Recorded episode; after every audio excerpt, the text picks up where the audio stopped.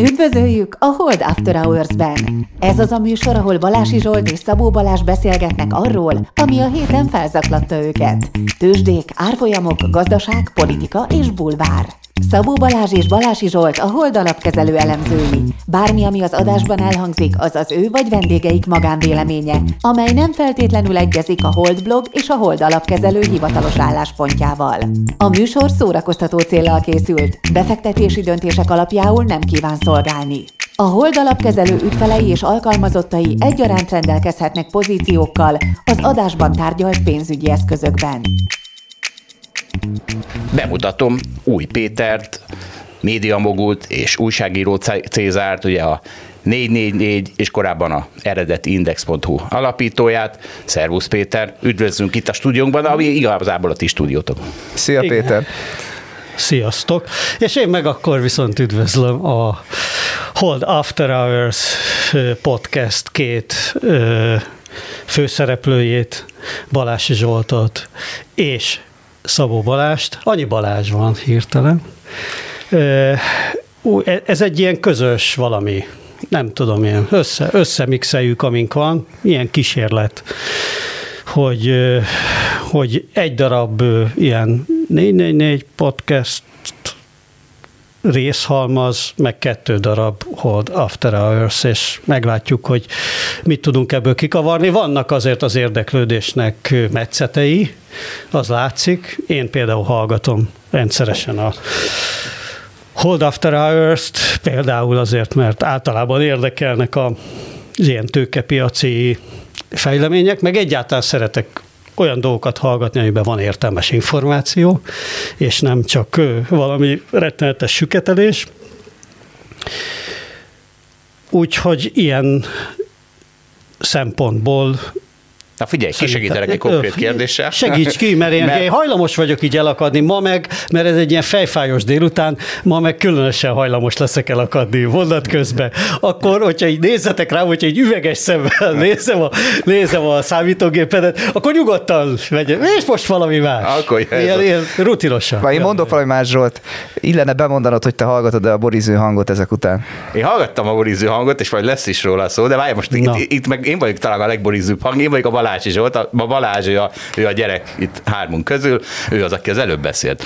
És de figyelj, akkor Péter egy konkrét kérdéssel kisegítenek, mi a Balázsral rengeteget vitatkozunk igazából az egész cégbe át, mert is egy hold alapkezelő gazdasági konzervatív podcastjében miért kell nekünk izé, bulvárelemekkel foglalkoznunk, meg polgárpukkasztással foglalkoznunk, te, neked ez tetszik-e, nem tetszik-e, vagy te a dögunalmas szakmai részt akarod mindig te is, mert vannak ilyen hallgatóink. Engem érdekel egyébként a dögunalmas szakmai rész alapvetően, de másrésztről meg ugye ilyen médiában kapirgáló emberként, meg ugye pontosan értem azt, hogy miért kell egyébként egy ilyen típusú műsornak, vagy bármilyen médiaterméknek hát, hogy úgy mondjam, közönségbarátnak lennie, és vagy, vagy gördülékenynek, vagy hogy, mondj, hogy, hogy is mondják. És akkor mindig jön ez, hogy bulvárosodás, meg nem tudom én. Nem, hát eh, kell az, hogy az embereket érdekelje, az embereknek szerencsés esetben egy szélesebb körét érdekelje, mint a szűk szakmai tartalom, és azon keresztül lehet bevinni információkat. Hát minden így működik szerintem, szerintem értelmesen, vagy értelmes médiatermékeknek ez a, ez a ö, ö, modellje. Nekem egy, engem egy dolog zavart a legelején egyébként, amikor bekapcsolódtam a Hold After Hours hallgatásába, hogy de aztán ez később elmúlt, mert ahogy az ember belehelyezkedik így a, a műsorba, meg úgy megismeri egy kicsit, a, akkor már benne van, és akkor ez elviselhetőbb, hogy azok az olyan típusú ilyen magáninformációk, ez a kihol volt éppen táncolni, meg nem tudom én mi, ami egyébként meg és, és ez tulajdonképpen most már nem is kritika, hogy az első, amikor bekapcsoltam, akkor ez borzasztó ideg, tehát kifejezetten irritálónak hangzott. De utána, amikor meghallgatsz három-négy adást, és, és tehát rendszeres fogyasztó leszel, akkor rögtön el tudod ezeket helyezni, hogy, hogy mi ennek a jelentősége, meg megismered az embereket, hogy ebben a műfajban ez, ez mégiscsak elfér, és hogy ez, ez, ez így működik, és egy teljesen legitimelem. Építi a soron. kapcsolatot. Én tudom, csak emlékszem, mert pont amikor az e- egyik első adás, amikor tehát, mert úgy, így találkoztam a, a, a Hold After Hour podcast is, hogy nézegetek podcastokat, hát sajnos a magyar podcast szénában azért nem olyan nagyon sokat találok, amit én hallgathatónak gondolok. Tehát amikor nem valami nagyon nagy baromságról vinnyognak, nem valami, mit tudom én, teljesen számomra érthetetlen és értelmezhetetlen hangszól, és, és, és amikor elsőre belefutottam a, a podcastetekbe, akkor egy picit megijedtem annál a résznek, akkor éppen volt valami táncolás, vagy nem, valami vállalati buli. És most tényleg az van, hogy itt a, ezért, az meg egy alapkezelőnél milyen vállalati buli van, hagyjanak már engem békén, bazd meg. Micsoda fasság. Most meg már hiányzik. És akkor ez... be, most meg már hiányzik. Igen. Igen. Na figyeljetek. Igen mert na figyelj, ez nagyon kedves bemutató volt Péter, úgyhogy ehhez képest én akkor elég goromba leszek. Most az történik, hogy át, átkapcsolok a mobilomra, mert, mert a, a Qubit Profi stúdia nincs föl, föl, fölkészülve arra, hogy wifi zen itt a vendég, és rájöttem, hogy, hogy sajnos csak a mobilomon van letöltve a mi ez, forgatókönyvünk. Szóval, ö, akkor akkor hol van már, megvan, megvan. Tehát indikációként szeretnék egy kis, ennek ellenére, hogy ilyen kedves bemutatóval kezdtél, egy kis gorombasággal kezdeni, hogy mindenki tisztában legyen vele, hogy itt nem holmi öreg urak fognak teázgatni poison pillek fölött. E, és figyelj, Péter, tőled idézek egy mondatot, azt próbálom finoman körbeírni, hogy a magyar társadalom a morális és mentális csőd felé tart, vagy már benne is van. És ugye ez egy globális jelenség, ami nem mentegeti a magyar társadalmat, mert sajnos egy kicsit talán előrébb is jár ebben a, ezen az úton. Igen. És tehát az előbb beszéltem arról a polgárpukasztásról, ami nálunk megy. Én rendszeresen cseszegetem mindkét oldalt, mert mindkét oldal a szekértábort építi, az ár, árokásó mentalitás, leegyszerűsítve, tehát leírni azt a szót, hogy klímakatasztrófa, az valahol ugyanaz, mint azt leírni, hogy európai kalifátus. Tehát egy ilyen távoli, jövőben kerekíte 0% eséllyel megvalósuló rendez, esemény, amivel lehet riogatni az embereket, és leginkább ugye a másik szekértábor ellen úgymond uszítva, uszítani. És tehát mindenhova befűzni azt, hogy klímaváltozási báztatás, vagy nemek közti egyenlőtlenség, az meg olyan, mint mindenhova befűzni Brüsszel, gender lobbit, meg Soros Györgyöt, és mégis ugye ebben azért részt vesz a 444 is. Tehát és akkor Péter jön a kérdés, tehát mit mondasz majd az unokáidnak, ha egyszer megkérdezik, hogy mit tettél a baloldali sorozás, sorosozás ellen on your watch?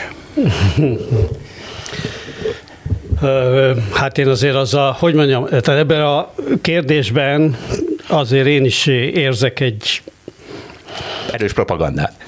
Igen, tehát, hogy hogy mondjam, egy ilyen a modern populista politikának egy ilyen ö, ö, eszközét, vagy nem is tudom mit, hogy nem, nem akarok itt Orbánistázni, szóval, hogy van, van ebben a, a, a kérdésben egy ilyen pici aljasság, bocsánat, hogy, hogy, hogy, úgy, hogy úgy, igen, hogy te eleve, abban van egy olyan erős értékítélet, amiben már másik egy ilyen védekező pozícióban van, de azt, hogy én egyáltalán nem gondolom azt, végső soron, de hát ez, ez talán nyilvánvaló annak, aki olvassa a 444-et, hogy nem gondolom így, hogy ezt a kettőt ezt azért ilyen szimetriába lehetne emlegetni. Tehát azt, hogy valakik mondjuk egy egy úgymond menekült válság kapcsán egy politikailag fölépített, egy hatalmi struktúra részeként működve egy politikailag jól felépített propagandakampányt folytatnak, versus azt, hogy emberekben tényleg kialakult egy olyan fajta félelem, többé-kevésbé azért tudományos adatok és számomra egyértelműen, hogy mondjam, tehát, tehát semmiféle politikai vagy nem, hogy mondjam, az esetek többségében politikai hátsó szándéka biztosan nem gyanúsítható figuráktól azért olyan, olyan tudományos adatok, amik igenis, hát ezt a, ezt a félelmet, amit most leírhatsz ezzel a klímakatasztrófa dologgal, tehát e, e, ezt a fajta filmet előhívták emberekbe, ez szerintem tény. És azt mondom, ez nálunk is egyébként a szerkesztőségem is egy generációs dolog, az látszik, tehát, hogy én ugye hallgatom a Hold After Hours, és azt is látom, hogy nálatok is ugye vannak ilyen generációs csatározások ebben. Ami azért kicsit a, megerősíti azért a, a, a nem, ezt a olvasatot, hogy akkor ez nem egy, nem egy tudományos eset, hanem ez egy kit sikerült jobban megijeszteni eset, benne van. Nincs benne. De hát annyiból mondom, hogy a dolognak olyan típusú tudományos alapja De az világos, van, világos, hogy, tehát... hogy, hogy egy, egy, ilyen, egy ilyen bonyolultságú dologban, mint amilyen a klímaváltozás, és az egész az, az ember által ugye elkövetett mindenféle környezetkárosításnak a jövőbeni hatásai, ami hát tudjuk, hogy egyébként tényleg borzasztó, bonyolult és, és rettenetesen sokféle tudományágat megdolgoztató kérdéskör, és nagyon sok példát tudunk mondani olyanra, amikor bizonyos hatásokat bőven túlbecsültek, nagyon sok példát tudunk mondani arra, amikor bizonyosokat teljesen alulbecsültek. Szóval, hogy egy ilyennel kapcsolatban hogyha kialakulnak ilyen típusú félelmek, azt én nem gondolom egyébként olyan nagyon rendkívülinek. Amikor ilyen típusú félelmeket viszont szándékosan építenek föl, szóval én ebben azért nem látom, a, persze lehet találni, hogyha nagyon összeesküvés elméletesek vagyunk, de például a, a, a másik esetben láss sorosozás, ahol teljesen egyértelmű a politikai szándék, és teljesen egyértelmű az is, hogy kinek az érdekében, és kik találják ki ezeket a manifest hazugságokat, az, tehát mondom még egyszer, tehát hogy a kettőt én nem nagyon tudnám szimmetriával állítani. Én szerintem egy pillanatra nem vonat... összefogott nagyon. De egy pillanatra vonatkoztassunk el szerintem a klímaváltozástól, hanem tehát Zsolt, menjünk a metaszintre, amit akartál kérdezni. Péter, te biztos hallottad már ezt a kritikát, hogy a 444 is belesimul ebbe a globálisan van két szekértábor, és akkor a 444 belesimul a baloldali szekértáborba. Tehát, hogy Zsolt vágya, és mi is próbáljuk ezt csinálni a podcastunkban, hogy valahol pukkazgatjuk a buborékokat. A 444 milyen buborékot akar pukkasztani? Ki akarja ezt a buborékot pukkasztani, amiben benne van akár a 444 szerkesztősége, akár a 444-nek az olvasó tábora? Hát most én leszek nagyon politikus. És azt mondom, hogy én az egész buborék dologba kurvára nem viszek, szóval hogy ez egy olyan, olyan, egy olyan rossz kép ez a buborék. Szóval tényleg, amikor előadják, hogy az az, hogy a, hogy ugye a belvárosi izé, értelmiség buborékban, hogy tényleg kurva, hogy buborékban van az ember, aki egyébként nyolc nyelven olvas 270 féle, eh, izé, persze ő is buborékban, mindenki buborékban van, szóval ennek semmi értelme az égvilágon, ennek az egész buborékozásnak, én egyre inkább azt mondom, az viszont nincs buborékban nyilván, aki ül egész nap a, mit tudom én, a, a Facebook előtt, és azt pörgeti.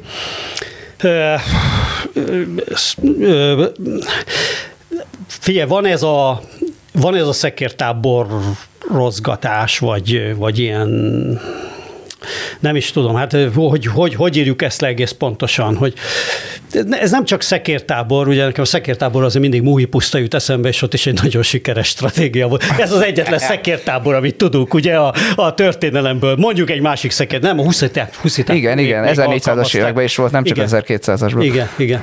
De hát ugye Múhi pusztánál nagyon bevált ez a, ez a, ez a szekértábor a magyar. Igazából egyébként egészen katasztrofális hadászati megoldások születtek, hogyha visszaemlékeztek, hogy például úgy sikerült felállítani a, a szekértáboromból a sátrakat, meg többi, hogy katonák katonák nem, amikor jött a támadás, nem tudtak kijönni, tehát ott hasra estek a Nem tudták rendesen izébe. a kardot meglendíteni, hogy jól lecsapják a tatárokat. Nem, nem tudtak fölfejlődni. Azt hiszem az indiánok utolsó győzelme is egy ilyen szekértábornak ott köszönhető, mert megszívták a fehérek, hogy Na de vissza a rendes metaszintű szekértáborra. Igen, igen, vissza a szekértáborozásba.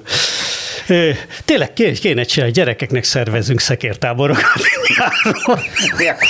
Egyre propagandis, gyanúsabb. Kurva jó, le, nem propagandát, lehúzzuk jó. őket rendesen, tehát kurva drága. Szekértábor, baloldali szekértábor, jobboldali szekértábor. És legyen buborék. De rendes szekerekkel, persze, kurva jó. És, és legyen buborék is. Buborék fújás és buborék pukkasztás, tehát ez a két igen, programpont. Igen, igen. Na jó van. Elütöttük poénnal a dolgot biztosan, de egyébként olyan nagy megfejtésünk nincs erre persze, hát senkinek nincs még, hogy mi lesz ennek. De hát ilyen nagy társadalmi változásoknak ugye létrejönnek ezek a fajta törések, aminek én nem nagyon látom a végét. Az, hogy mi ebbe mennyire állunk bele, meg hová, én nem érzem, hogy olyan rettenetesen, mert tehát nekünk azért az a dolgunk alapvetően, hogy tudósítsunk ezekről. Ha megnézed, hogy például ezekről az esetekről, ugye a Zsoltnak az egyik ilyen veszőparipája a a nemek közti egyenlőség, meg a, a, a többi. Mi azért ezekről az eseményekről általában tudósítunk. Szóval tehát nem olvastál nálunk, mit tudom, harcos publicisztikákat arról, hogy ennek így kéne lenni, vagy úgy kéne lenni. Én nem azt mondom, hogy persze tudjuk, hogy nem, hogy van ez a dolog, amivel az egész populista politika állandóan visszaél, hogy hát milyen függetlenség, meg milyen. Azért kurva nagy különbség van a, mondjuk a, a, az M1-en elkövetett, ez, amikor beleáll a műsorvezető képetbe, és megmondja izé, tényleg vöröslő fejjel üvöltve, hogy a nyál cseppek a kamerán izé, csattannak, hogy mit kell gondolni valamiről, és a között, hogy te tudósítasz egy dologról, amiben nyilván vannak szimpátiáid, meg nyilván az sem mindegy, hogy miről tudósítasz, és milyen mélységben, és milyen hosszan, de azért ez óriási különbség a kettő között. Tehát az, hogy mi ö, mi tudósítunk ezekről, és írunk ezekről a dolgokról, amik egyébként a nyugati társadalmakban általában előbb kirobbantak, ugye például nem tudom én, de a, a, a,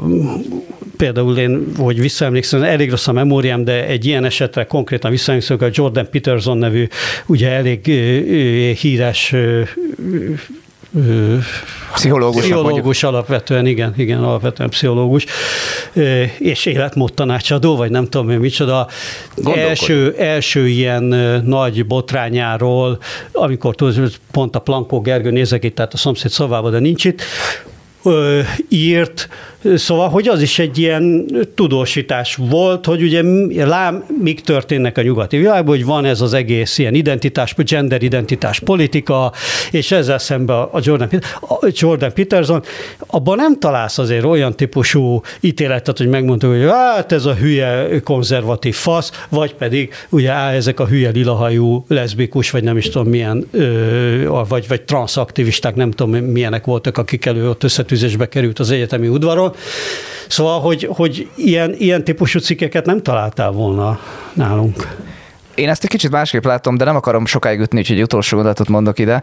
Egyrészt azt látom, hogy simán leírni a tudósítást vagy tényadatot, az egyszerűen már nem szórakoztatja eléggé az embereket, és hogy van egy ilyen elvárás is az olvasók részéről, hogy simán a tényadatot azt megkapom bárhonnan, kellene egy vélemény is mellé, ami egy kicsit ízesíti a dolgot. A személyes tapasztalatom meg az, hogy a 444 cikkek nagyon nagy részében érzek olyat, hogy nem csak tudósítás van, hanem érzem az értékítéletet is a, a leírásban. Egy részében persze nem, tehát azt gondolom, hogy a tudósítás része is korrekt, de van mellette más is. De gondolom, hogy ha felmegyek a New York Times-ra, akkor ott ugyanezt látom, úgyhogy annyira nem hát el a... Ott, ott, ott, most sokkal keményebben látod egyébként szerintem. Tehát azért az, az, az egy nagyon érdekes, az amerikai sajtó ebben mekkorát változott, és, és hogyan. Tehát, hogy az nekem is. És mondom, itt van egy ilyen generációs is, hogy én azért a 444 mert egyrészt én úgy csinál, írtam mindig újság, vagy, vagy úgy, úgy próbáltam egy szerkesztőséget összegezni, vagy hát nem csak én, hát nyilván azok az emberek, akikkel dolgoztam, azok is körülbelül ebben a felfogásban vannak, hogy én, én nem erőltetem különösebben az én felfogásomat, vagy az én meggyőződésemet egy-egy témába a többiekre. Szóval hogy a többiek más gondolnak, más gondolnak. Volt olyan egyébként, amikor ö, úgy gondoltam én is, hogy egyszerűen tényszerűleg nem felelnek meg bizonyos dolgok, és emiatt lőttem le cikket úgy. De az, hogy én azon az alapon, hogy egyébként én ideológiailag nagyon nem értek egyet sok mindennel, ami megy, főleg ezekben, szóval hogy én is egy kicsit hajlamos vagyok úgy gondolni, de, de figyelj, másrészt meg magam, tehát én mindig föntartom azt is, hogy esetleg én vagyok a hülye, hogy én, én ebbe a klímaügybe például én nem, én nem vagyok annyira hajlamos a, a pánikra, mint a fiatalabb kollégák. A fiatalabb kollégák hajlamosabbak, én ezt tiszteletben tartom, hogy ők ezt így gondolják. Ameddig ez nem megy Ö, szóval ameddig ez nem homályosít el bizonyos tényeket, vagy nem befolyásolja őket ebbe, addig ez, ez, ez semmilyen problémát nem jelent. van olyan, amikor, amikor már nagyon-nagyon, amikor már határeset, amikor nagyon-nagyon másképpen ítélünk meg tényeket, de hát azzal sincs baj, megjelenik, aztán majd én írok esetleg olyat, ami nők háborodnak fel. De azért ez látszik, hogy például a szerkesztőségem vannak frakciók. Buborékok. Tessék? Buborék. Buborékok. Buborékok. De, szekértábor. De mi még kép, de, szekértábor a szekértáboron igen, belül. Képesek, képesek vagyunk egymásra Egyébként van tényleg ebbe egy ilyen generációs szakadék, szóval az, az látványos. De Na, menjünk a hát békesebb. ilyen időket él. él. Menjünk a békesebb Poison Pill-re. Azt te szeretted ja, volna, Péter, ezt ki kezdje? Ez a Poison Pill, az nekem annyira tetszett, igen, hogy ez, egy ez gyönyörű volt, ez a twitteres dolog. Hogy Én felvezettem ezt a témát szívesen. Hogy itt arról hát, van szó. Is, ismerkedik ugye a világ közönsége egy ilyen tőkepiaci szakkifejezéssel, vagy, vagy ez milyen, milyennek mondjuk ezt a Igen, ez egy tőkepiaci szakkifejezés. szakkifejezés. Ez a Flipping Poison Pill, azt hiszem ez a teljes neve ennek a történetnek, amit csinálnak. Egyébként arról van szó, hogy Elon Musk kb. másfél-két hete tett egy ajánlatot a Twitterre, hogy ő ezt megvásárolná 54 dolláron, és hát befektetők alapvetően, akik, akik kisbefektetők ilyenkor örülni szoktak, hiszen ez az ár jóval magasabb annak, mint ami előtte volt a, a tőzsdén. Ez egy jó dolognak kell, hogy legyen. Most mennyi? 40, 1, 2? Szerintem 45 6 inkább. Igen? Tehát egy 20% ra vagyunk ettől. És egyébként nagyon sok esetben, amikor tesz egy befektető egy ilyen ajánlatot, akkor általában oda szokott tapadni az árfolyam erre az ajánlatra, hiszen az a várakozás, hogy akkor majd jól eladja mindenki 54 dolláron, amit bemondott az Elon Musk, vagy a, vagy a, vagy a potenciális vevő. Hát ebben az esetben nem egy, ez a helyzet. Ahhoz egy élő ajánlat kell, tehát ahhoz már formálisan beadott ajánlat. Én úgy értem, hogy ő gyakorlatilag azt mondja, hogy nem tudom, hogy beadta de hogy formálisan is beadja, vagy talán be is adta de mivel a befektetők nem hiszik el teljesen, hogy ez megtörténik, ezért az emelkedésnek csak egy része valósult meg, tehát egy jó 15-20%-ra vagyunk ettől az 54 dollártól. És ugye az érdekes, hogy miért, mert közben a menedzsment, meg az igazgatóság meg elkezdett azon küzdeni, és akkor itt jön be ez a fogalom, hogy poison pill, hogy méregpirula, hogy egyébként ez a, ez a felvásárlás ne jöjjön olyan könnyen létre, Elon Musk ne tesse meg, hogy felvásárolja a Twittert, ne tesse meg, hogy kivezeti a tőzsdéről, esetleg kicseréli, vagy kirúgja az összes igazgatósági tagot, meg a, meg a vezetőket. Úgyhogy itt én élek a gyanúperrel, hogy egyébként ezek a, ezek a vezetők itt védik magukat, meg a saját helyzetüket, és nem akarnak áldozatul esni Elon Musk felvásárlásának. Egyébként csak egy érdekesség itt a számokkal kapcsolatban, hogy Elon Musk vagyona kb. 250 milliárd dollár, a Twitter meg a, talán a javaslat előtt ilyen 25-30 milliárd dollárt érhetett a tőzsde szerint. Tehát itt itt az Elon Musk egy nagy cápa ebbe a történetbe, hát jóval nagyobb, mint az egész cég. Ettől függetlenül, hogy a Twitter mennyire fontos Amerikában politikai oldalról nézve, az, az durva, de mégis azt lehet látni, hogy Elon Musk az, ha most eladná az összes Tesla részvényét, akkor sok Twittert meg tudna belőle venni. Hát igen, de igen, de hát pont ez a dolognak a lényege. Gondolom, hogy nem akarja eladni az összes Tesla részvényt, hogy abból, tehát valahogy ki kéne, elő kell ezt a 43 milliárd, vagy valami igen, ilyen. Azért igen. az nem apró Tehát pénz. az 54 dollár, az 43 milliárd, amit el kéne adni részvényeket, Ugye egy viccesen vissza is kérdezett a Twitter vezérigazgató, hogy, hogy fund secured, ugyanis a, ugye Elon Musk már egyszer került azzal a problémával, hogy azt mondta, hogy 420-on kiviszik a Teslát a tőzsdére, ez már 3-4 éve volt, és akkor ugye kamuzott, később meg is büntették, azt hiszem azóta nem is ült talán a Tesla igazgatóságában, és ott is az volt a baj, hogy valójában nem volt ott a pénz, amiről azt állította, hogy ott van, Úgyhogy, úgyhogy ez a kérdés most is fennáll, hogy egyébként hajlandó eladni Tesla részvényt ennyit, vagy megteheti-e. Ugye ő, ő hajlamos arra, hogy olyat állítson, amit aztán később kiderül, hát hogy irreális. Most én azt láttam, hogy legutóbb azt állította, hogy ugye néhány bank, nem is tudom melyik, de hát nyilván valami óriás bank, JP Morgan, nem tudom, valaki, ugye ennek betolna 16 milliárdot, hogy valami ilyesmit hitelbe ebbe a tranzakcióba. Tehát aztán a franc tudja, hogy itt. Egyébként se világos nekem ez a, ez a maszk még mindig, hogy ő ebbe szélhámoskodik ilyenkor, vagy, vagy hogy mi az Úristen akar. Tehát nagyon, nagyon rejtélyes a figura. Tehát amit például a, a kriptókkal csinált, az ugye vegytiszta szélhámoskodás. Szóval ugye ezt a, mondjuk, hogyha részvényekkel próbálná meg, ugye a SEC az 5 perc alatt bilincsbe vinné el szerintem. Hát ezt kezdte a Teslával is. Elkezdő, elképesztő pofátlan azért az, amit ott, hát érzi az erejét, érzi a hatalmat, és nagyon pofátlan, és nagyon cinikusan. És ugye az ereje az pont a Twitterből fakad. Igen, Tehát ugye persze, a Twitteren persze, van valami 420 vagy 42 millió követője, most nem tudom, én 42 én is itt, valami ilyesmi, szóval rengeteg követője van, akik iszonyatosan felerősítik neki minden üzenetét, és, és hát a, a, úgy látszik, hogy meg akarja. Tehát rájött, hogy hát ugye az ő hatalmának egy kovácsa, az a Twitter volt. És akkor most ráteszi a kezét. De ugye van egy másik olvasat, hogy, hogy, hogy Hát ő is egy ilyen boomer, aki akkor jelent meg, vagy akkor szocializálódott, amikor az internet volt a, a szólásszabadság szimbóluma. Amikor, amikor hát nem is tudom, amikor a hőskorban mi ellen védekeztünk? Az ellen, hogy nehogy valaki jöjjön és, és letiltsa a, a pornográfiát az internetre, ugye ez volt a támadás az internet ellen, meg a lefejezős videó, nem videók, a lefejezős játékok, ugye még ezeket, ezek voltak annó, a, amik kiverték a biztosítékot az interneten, és, és hogyha abban szocializálódtál, akkor, és ez most ez nagyon jó, ez a Reddit, Reddit egykori CEO-jának az elmélet, ha ebben szocializálódtál, mint ahogy Elon Musk, akkor azt hiszed, mert ugye Musk, ő nem, ő nem mint egy szakmai befektető szeretné megjelenni, nem profitábilissá akarja tenni a Twittert, hanem úgymond meg akarja teremteni a szólásszabadságot. Idegesíti, hogy bármikor letilthatják, mint ahogy Trumpot letiltották, és így tovább, és nyilván ő is mond hülyeséget, amit aztán a Twitter bármikor letilthat, de ha az övé, akkor majd nem fogja letiltani. Tehát van benne egy ilyen, hogy majd ő megvalósítja ezt a szólásszabadságot, és akkor ez a Reddit CEO magyarázta, hogy ez nagyon rossz helyen él Elon Musk, mert mert ő még azt hiszi, hogy ilyen régi az internet, hogy ilyen borzasztó egyszerű megvalósítani a szólásszabadságot. Hát ez majd nyilván hozzá tudsz szólni, mert hogy, mert hogy de most már nem az van, tehát most már nem, nem, nem, nem, nem lefejezős játékokat akarnak betiltani, hanem egyszerűen mindenki az internetre költözött. Minden az interneten megy, minden szekértábor ott küzd egymással, mindenki el akarja némíteni a másikat, és ennek az a, az a végeredmény, hogy mindenki azt hiszi, hogy ő el van nyomva. Tehát, hogyha megkérdezel egy baloldalit, akkor, köz, akkor közölni fogja, hogy hát a, a, a, a, mm, mit tudom én, hogy mivel minden, minden minden igazgatósági tanácstag fehér és férfi, ezért el van nyomva a világ általuk, hiszen a, ugyanez van mondjuk. Hát persze, meg ugye rendszeresen baloldalra jöttek be ezek az ötletek, és hogy tulajdonképpen államosítani kéne ugye ezeket a, ezeket a Facebookot, meg a többit, még hiszen egy olyan társadalmi funkciót valósítanak meg, amelyet pártatlanul már csak egy állam tudna. Ugye, de milyen jó ötlet, aztán majd jön egy Trump, akkor majd föltetszik ébredni. Ugye ebből az állam, hogy akkor milyen jó, hogy államosítva van, ugye amikor, amikor vagy, vagy jön egy Orbán Viktor, és, és ráteszi arra is a kezét. Hát, nekem... hát pontosan, és a másik oldal is kétségbe van esve, hogy viszont a, a, a völgyben meg mindenki izé, mindenki uh, woke, meg baloldali, és tehát, mert ugye igen, jelenleg igen. a Twitter kit reguláz igen, inkább, igen. mondjuk Trumpot.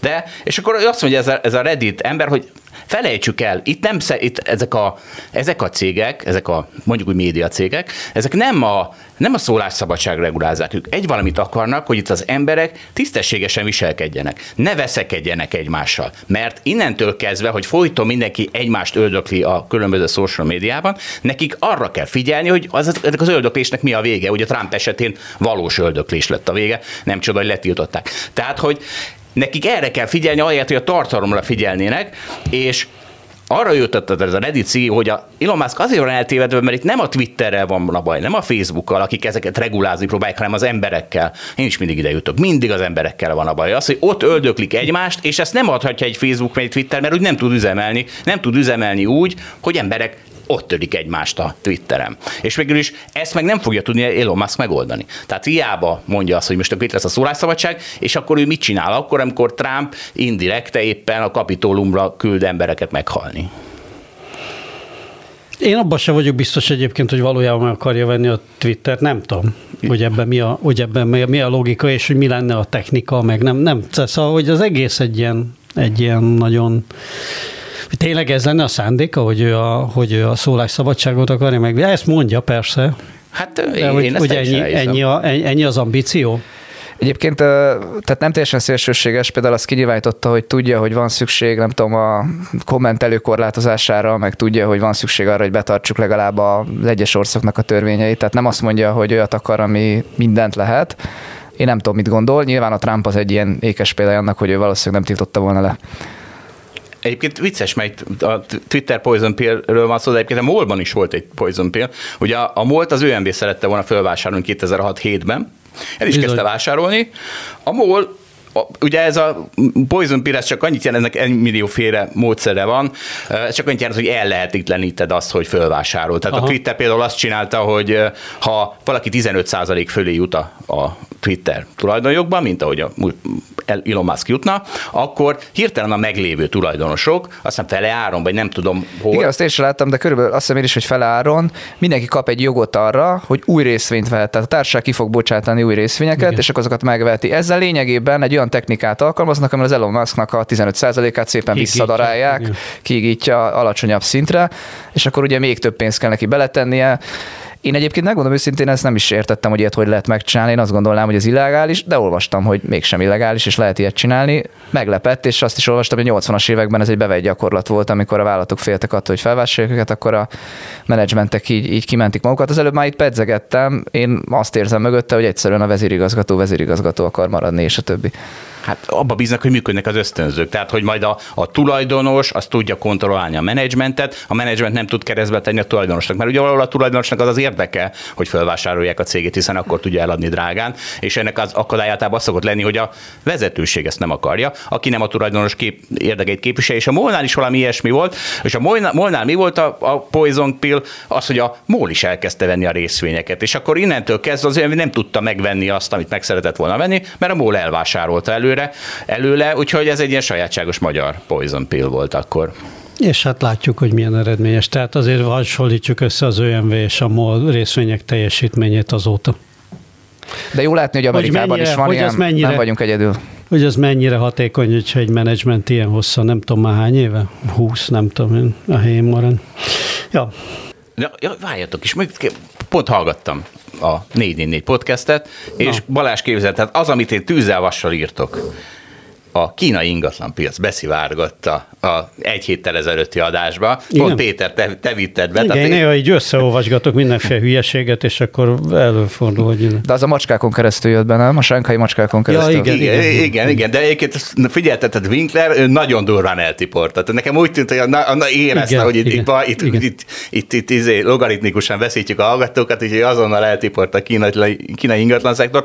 Egyébként annyit... De te miért a kínai ingatlan piacot? Borzasztó unalmas. Mindig ja. okoskodunk valami arról, amiről fogalmunk sincs, és azt hiszik, hogy, hogy majd kitaláljuk, és ráadásul még a hatásait is, ráadásul egy olyan országban, ahol az állam bármit meg tud csinálni. És, és azon gondolkozunk, hogy a bárminek hol a határa. Na de várjál, tehát látod, a 444 podcast is elütötte azzal, hogy átvitte a macskagyilkosságra a beszélgetést. És... Jó, úgy már érdekes a dolog. Egyébként... A... Jó, ott valami olyan elemzésbe futottam bele, igen, és kiírta, az pedig nagyon-nagyon okos, valami nagyon okos közgazdász okoskodott arról, az túz, vagy nem tudom én ki, vagy nem, nem tudom, de valaki nagyon hosszan okoskodott arról, hogy ugye milyen, hogy a, a, a kínai jegybank az eddig nagyon ügyesen kezelte ezeket a ezeket a válságokat, és akkor, hogy, ez, hogy hát és tényleg nagyon ügyesen kezelte. Idő, időben léptek, és hogy infláció se pörgött föl. De hogy ezzel kapcsolatban egyébként a bedének nagyon jó volt az a, az a közbevetése, ugye, ahogy szoktam mondani magáról, egy világlátott ember,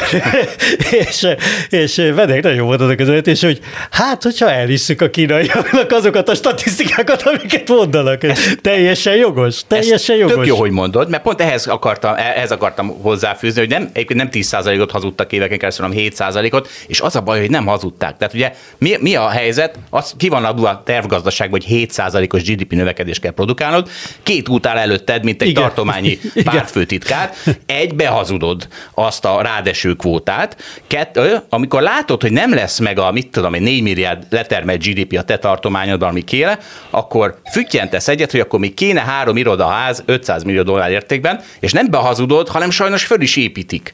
Tehát ugye ez a probléma, hogy az a, az a 7%-os GDP növekedés, az valójában sajnos tényleg le lett termelve szellemvárosok formájába, és pont ez az az ingatlan, kínai ingatlan szektor, ami a, épp a nyak kunkba készül. Meg annyi onnan. tópark épül. Igen, egyébként van egy közgazdász, Michael Petis, ő ott él kint, és van egy blogja, és sokat ír Kínáról, és ezt egyszerűen úgy, van a jó GDP, meg a rossz GDP, tehát hogy így szét lehet választani, hogy a jó növekedés, meg a rossz növekedés. A jó növekedés, ami organikusan történik, a rossz növekedés, ami kiegész, ami azért kell, hogy kiegészítse a kínai központi vezetés céljait, és akkor azokból vannak a szellemvárosok, meg az egyebek. De azért a konklúzió mégis az, hogy eddig jól megúzták válság nélkül. Most megint egy olyan, olyan állapot van, hogy táncolnak a szélén, meglátjuk, hogy sikerül megoldani ezt a helyzetet. Na de menjünk tovább szerintem a következő. Péter, azt mondtad, hogy a metaverzum az a, az a te kedvenc témád, és arról már mi is beszélgettünk egyszer hosszan, és, és meghallgatnánk hát, a te véleményedet. témám az túlzás, csak az, hogy, hogy amikor előkerül, én egy kicsit csodálkozom rajta, hogy ez a, szóval, hogy ez, ez a dolog, ez annyira bűzlik a kamutól, amennyire egy dolog bűzölt a kamutól. Szóval, hogy több minden miatt. Egyrészt Zuckerberg személye, aki a Zuckerberg a tökéletes anti hogy mondjam, ilyen anti-internet milliárdos. Ugye, hát a Facebook jól működik. Jól működik, ennek ellenére a Zuckerberg személyiségében van valami olyan, amit ő teljesen kov. Tehát ő, ő pont az ellen Elon Musk. Hogyha Elon Musk mond valamit, akár mekkora baromságot, az embereknek leesik az álluk, hanyat dobják magukat. Hogyha Mark Zuckerberg mond valamit, attól mindenki fogja fél, hogy úristen, ez a hülye gyerek. Jaj, már Tudod, mi az oka? Tudod, mi az oka? Ez, ez, ez ide. Elon Musk kilövöld, kilövöldözi a rakétákat, és visszajönnek, és mindenki látja, hogy működik. A Facebookról azt meg úgy adottságnak veszik, hogy azért az egy kurva nehéz dolog volt azt összerakni, csak mindig a, a hátrányait látják. Tehát, hogy érted, még a Tesla működik, és örülnek neki, és akkor Elon Musk az kurva jó. A Zuckerberg az egy ilyen bénasságot rakott össze, mint a Facebook, hát paszki, a világ legjobb média cége gyakorlatilag a Facebook, nem? Vagy hogy hívjuk Hát ezt? én más látom, tehát a, a, nem a Zuckerberg iszonyatosan profi, tehát neki minden szava át van gondolva, és látszik, hogy arra készül, hogy azt a profitot azt tényleg maximalizálja. Az Elon Musk az magát szórakoztatja, hogy az előbb megbeszéltük. Tehát itt, itt van egy nagy különbség, tehát amikor volt a kongresszus meghallgatása a Zuckerbergnek, akkor, akkor én inkább le voltam tőle nyűgözve, hogy fú, itt most tényleg minden mondatának a helyének, helyén kell lennie ahhoz, hogy ezt megfelelően túlélje, meg nem tudom hány milliárdos bírság nélkül túlélje, és szerintem nagyon jól megdolgozott a befektetők pénzére egyébként. Hát nem tudom, ezt a szereplését nem láttam, de itt, amilyen technológiai dolgokba mond ezeket, azok nagyon ilyen esetlen, esetlen dolgok. Hát ebbe a metaverzumban is most gondold el, ugye belengeti ezt a dolgot, nevet vált a cég, logót terveznek hozzá, már ez a kamufaktort már rettetesen, tehát amikor előbb van logó, mint termék, akkor már ugye az ember nagyon gyanakszik. Majd a John Kermek, aki tényleg a világ legnagyobb ilyen 3D grafikai gurúja, ugye a Quake, tehát ez az ID, vagy hogy hívták ezt a szoftvercéget, ami a Wolfenstein, meg a Quake-et, meg a többit fejlesztette. Mellesleg a Facebook ilyen típusú fejlesztésekért felelős technikai, nem tudom én, főgurúja nincs menedzsment funkcióban, de valami fő, tehát de Facebook alkalmazott, közli, hogy egyébként az egész koncepció hülyeség, ennek a dolognak a legnagyobb gurúja. De is hát, vagy, vagy marad, dolgozik a hülyeségen? Mi csinál? Hát nem tudom, hogy ő az Oculus Rift környékén van valahol, tehát ő az Oculus Jó. Rift Project környékén van valahol, de szóval, hogy, és ezt már annyiszor, tehát e, ez a, ez, a, ez az egész metaverzum, hogy akkor majd ilyen 3 d figurák jönnek, mennek a keve, atya Isten, tényleg, ezt annyiszor elsütötték már, meg volt már VRM, ez már 1995-ben ment. Tényleg, ez hányszor lehet elsütni ezt a baromságot, gyerekek? Hát te, de, de, Balázs. De, de, ez, ez, és, és persze, és vannak közben, volt Second Life, sikeres játék volt. Volt Minecraft, meg van is Minecraft, sikeres. World of Warcraft, mind, ez mind ugyanez. Hát, Oké, okay, hát ez az. Hát nagyon akkor... fasz a idék működnek, de hogy azt várni, hogy akkor ez lesz a Nem, a metaverzum az létezik, internetnek hívják, és, és továbbra is lesz. Az, hogy a Facebook fog-e tudni fejleszteni, vagy tud-e majd fejleszteni egy következő ilyen nagyon sikeres alkalmazást, ebben nekem nagyon, hát egyőre azt nem tudta megugrani a Facebook, és most az azért ellentmond a te vagy persze nagyon népszerű, meg sokan használják, meg de én mondjuk elfből egy betűt se írok rá évek óta, mert tényleg borzat, tehát tényleg, nekem, az, nekem az a vélemény, hogy az egész Facebook egy hülyeség generátor. Esik tehát, is az árfolyama. Hü, hülyeséget csinál mindenből, és nekem az az hogy 30, vagy már 40 év alatt ember nem használja, az biztos, de és én 52 vagyok hozzáteszem, hogy hogy hát nézd meg például, hogy hogy néz ki, néha küldenek egy, egy ilyen ö, Facebook videót valami miatt. A metáról.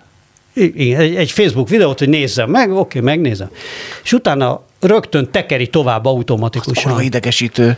És hogy mik, mik vannak ott. Hát ebben hát van a legnagyobb verseny. Hát döbbenetes, hogy mik. De nem az, hogy a TikTok meg ezek, azt látszik, hogy tök profi. Ott olyan tartalmak vannak, ami tényleg engem valamennyi érdekes szórakozat. A Facebookot csak a legsötétebb mocsok szemetet, amit üvöltve csukok be rögtön az elsőre, ilyen kamuprenkek, az egész egy akkora fos. Az nekem is Az jön. akkora fos a, a Facebook videó. Na most, és akkor ő akar metát, azt- ő akar metát csinálni. Na ne vicceljünk már, gyerekek. Hát előbb azért össze kéne rakni egy izét, egy, egy sima HTML szerkesztőt, vagy valamit. Tehát, hogy, hogy egyébként mondjál még egy példát, még egy példát a ilyen nagy internetes unicorn kategóriájú cégek közül, ahol volt egy kurva nagy breakthrough technológiai fejlesztésed, amiből egy világszenzáció lett, kurva nagy, majd csináltál még egyet. Mondjál egyet, egy, erre egy példát. Apple. Amazon. Nem, az Apple az hardware fejlesztő, az ugyanazt Hát csinálta. az, App, az Amazon megcsinálta ugye a webshopot, ha, vagy hívjuk így. És azóta is webshopot csinál. És, és, Igen? nem, és nem csak webshopot csinál, Igen? hanem azóta csinálja azt, hogy a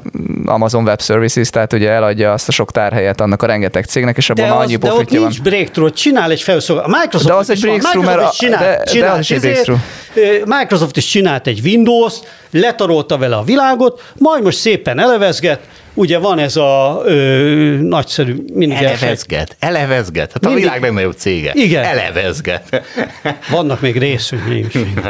Eh, hogy a, hogy a Szóval, hogy, hogy, hogy, hogy hozzá tesz ilyen kis izéket, de azért azt nem lehet mondani, hogy, hogy bármilyen technológiai fejlesztésben lett tehetes nagy, meg, meg, megint egy ilyen óriási dunás. Hát nem, fölépített szépen lassan, csendben egy ilyen cloud üzletágat, ami kurva jól működik. Amazon ugyanezt csinálta.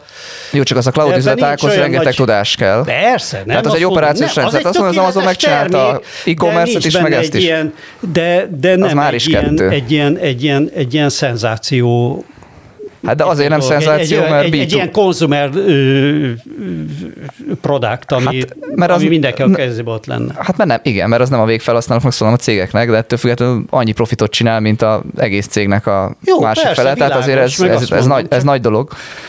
Egyébként visszatérve a metára, én azt látom benne, hogy menekülni kellett a Facebook névtől valószínűleg, Igen, már csak igen. politikai Hát is okokból is, azt tehát valamit Abszolút, kellett találni, abszolút. most akkor meta lett. Egyébként azt Meg hozzátenném, hogy a, egyébként egy nagyon rossz jel, amikor egy cég a logó és a, a izé váltásban látja a, a következő lépést, de mindegy. Igen, és, és azért mondtam egyébként, hogy Zuckerberg profi, mondok egy másikat, olvasva ugye negyedéves, mindig amikor van negyedéves jelentést a tőzsdei cégnek, akkor mindig tartanak ugye egy ilyen konferenciahívást, és akkor ott a Zuckerberg elmondja a vízőit a dolgokról, és akkor ott ő rengeteget beszélt a TikTokról, hogy mekkora versenytárs, az is szerintem teljesen tudatos volt. Ö, utalt erre kormányzatnak, hogy gyerekek, itt van a kínai versenytárs, hogyha arról van szó, hogy ti darabolnátok a Facebookot, amit egyébként már nem is Facebooknak hívnak, akkor már amúgy is meta, meg már mást is csinálunk, mert már Facebook csak egy a sok közül, meg egyébként rengeteg versenytárs van. Tehát szerintem ez egy ilyen előre menekülés, és egyértelműen a szabályozástól való félelemnek is egy ilyen következménye. Én ezért gondolom, hogy a Zuckerberg szerintem valahol így lavírozik, és egészen profi. Közben a cége meg azért csak legyárt 40 milliárd dollárt évente, tehát azért a befektetők meg örülnek ennek. Jó, ö, nem kétlem azt, hogy, hogy, hogy valószínűleg jól lavírozik, és azt is, hogy azt is gondolom, hogy hogy valószínűleg a Facebook továbbra is nagyon nagy cég lesz, és, és ugyanúgy, ahogy az Amazon, ugyanúgy, ahogy a Microsoft vagy mások meg fogja találni a maga, a maga üzleti modelljét akkor is, amikor, amikor már nem lesz talán akkora szenzációfél, tehát nem lesz egy ilyen nagy, ilyen kvázi monopolista maga a Facebook szolgáltatás, mint ami most, de hogy biztos vagyok abban, hogy nem a Facebook lesz az a cég, amelyik kitalálja a következő nagy dolgot az interneten, hogy ez hogy fog kinézni, és ami megillet arról mindent, ebben olyan biztos vagyok, és hogy ebben az egész metaverzum baromságban soha nem lesz semmi, ebben is, tehát olyan biztos vagyok, mint ahogy itt állok, vagy ülök, vagy mi ez. Tehát, Na, hogy ezzel én nem akarok vitatkozni, Am, amit viszont én, én, tehát a munkám során egy nagyon hasznos tulajdonságom az az, hogy amikor az új világgal elégedetlen boomert azt ki kell szúrni, mert ugyanis az a részvény árfolyamokban megjóslásában ez nagyon sokat tud segíteni. Tehát, hogyha ha, Douglas Adams fogom most idézni, mert nyilván tudjátok ki Douglas Adams, a Galaxis Udikalóz stopposoknak írója. Ő mondta azt, hogy három fázisa van annak, hogy hogyan fogadjuk el az új technológiákat. Egy, bármi, ami jelen van a világban, a születésünkkor az normális hétköznap és a világ működésének a természetes része. Kettő. Bármi, amit 15 és 35 éves korom közt találtak ki, az új, izgalmas, forradalmi és véletlenül karriert is építhetek rá.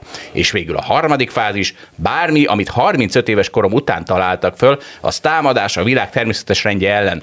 és ezt, ezt, Igen. ezt annyi, tehát a bitcoin ilyen. Tehát a, a bitcoint azt kik fogják elsőként elfogadni, vagy kik, kik azok, akik belefektettek a fiatalok. A, a, a value befektetők, egy Warren Buffett az gyűlöli. Tehát, hogy ez, ez a mi világunkban, ez, ez egy tök nagy hátrány, ez a úgymond generációs megközelítés, és hát nem tudom, mi lesz a metából, de nehogy ebbe a csapdába es, nehogy besortold a Facebookot, mert az a, az a legrosszabb, amikor valaki meggyűlöli, hogy a Facebook úgyse csinálja meg a metát, és besortolom, és föl van vele most Én Magyarországon a, legkorai, a legkorábbi Facebook használók egyike vagyok, mert még akkor, amikor ez New Yorkba elkezd, ez ugye egy New Yorki projekt volt eredetileg, ugye nem Silicon Valley, a, a, ez, tehát ott egyetemi, ilyen egyetemi körökbe kezdett el mozogni, és még talán a Dentonék, a Szili Lacin keresztül abban az időben már elkezdték, tehát Dentonék elkezdték azt, és valahogy a Szili Lacin keresztül beszivárgott, hogy kaptunk meghívókat, de még, még Amerikában sem volt ez egy nagyon nyilvános szolgáltatás.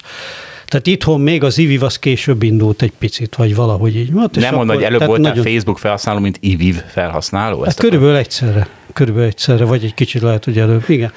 Ezt magamra tetováltam. De mondom, évek, évek óta, nekem pont, nekem pont az a bajom a, a Facebook, hogy rettenetesen boomer lett. Tehát, hogy, hogy, hogy egyszerűen az, amit, amit még nekem is, tehát, tehát az, hogy, hogy olyan tartalmakat látok, amit úgy érzem, hogy körülbelül a szüleim generáció. Tehát én 50 évesen azt gondolom, hogy a szüleim generációja számára. De előre láttam statisztikát, tehát az idős nők használják elsősorban a Facebookot. Aha, hát, Te túl fiatal vagy a Facebookhoz, Péter. Hát nem tudom, vagy csak vagy csak idegesít. A izébe a, ö, van egy Facebook szolgáltatás, amit lelkesen használok, az Instagram.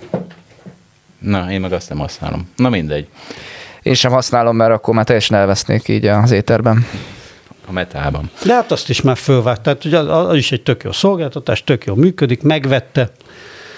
Tehát vásárolgatni még fog ilyeneket nyilván. Majd lát valami jót, abból még lehet valami.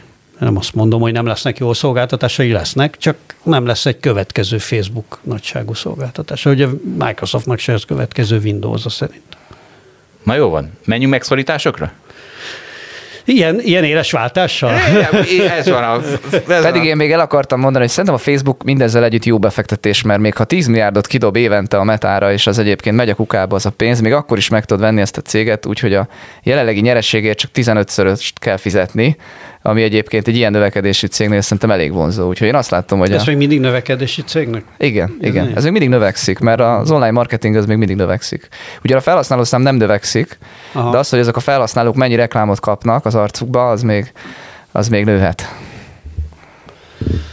Mi lenne a 4 nélkül a fél? Most, most majdnem be Netflix ezt nem engyen. Majd az is jön mindjárt, az az igazi hír a hétről, de akkor maradjunk a megszorításoknál. Az is, hát ez nem a hét híre. Mert hát ugye az, mi volt a te... Az az évhíre Zsolt. Igen, a játékjavaslatot, hogy tippeljünk. Ugye, ja, hogy... A tippjáték, jó.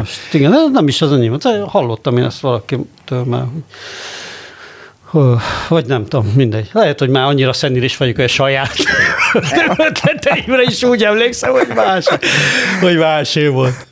Annyit forgalmazom mások ötleteit végül is.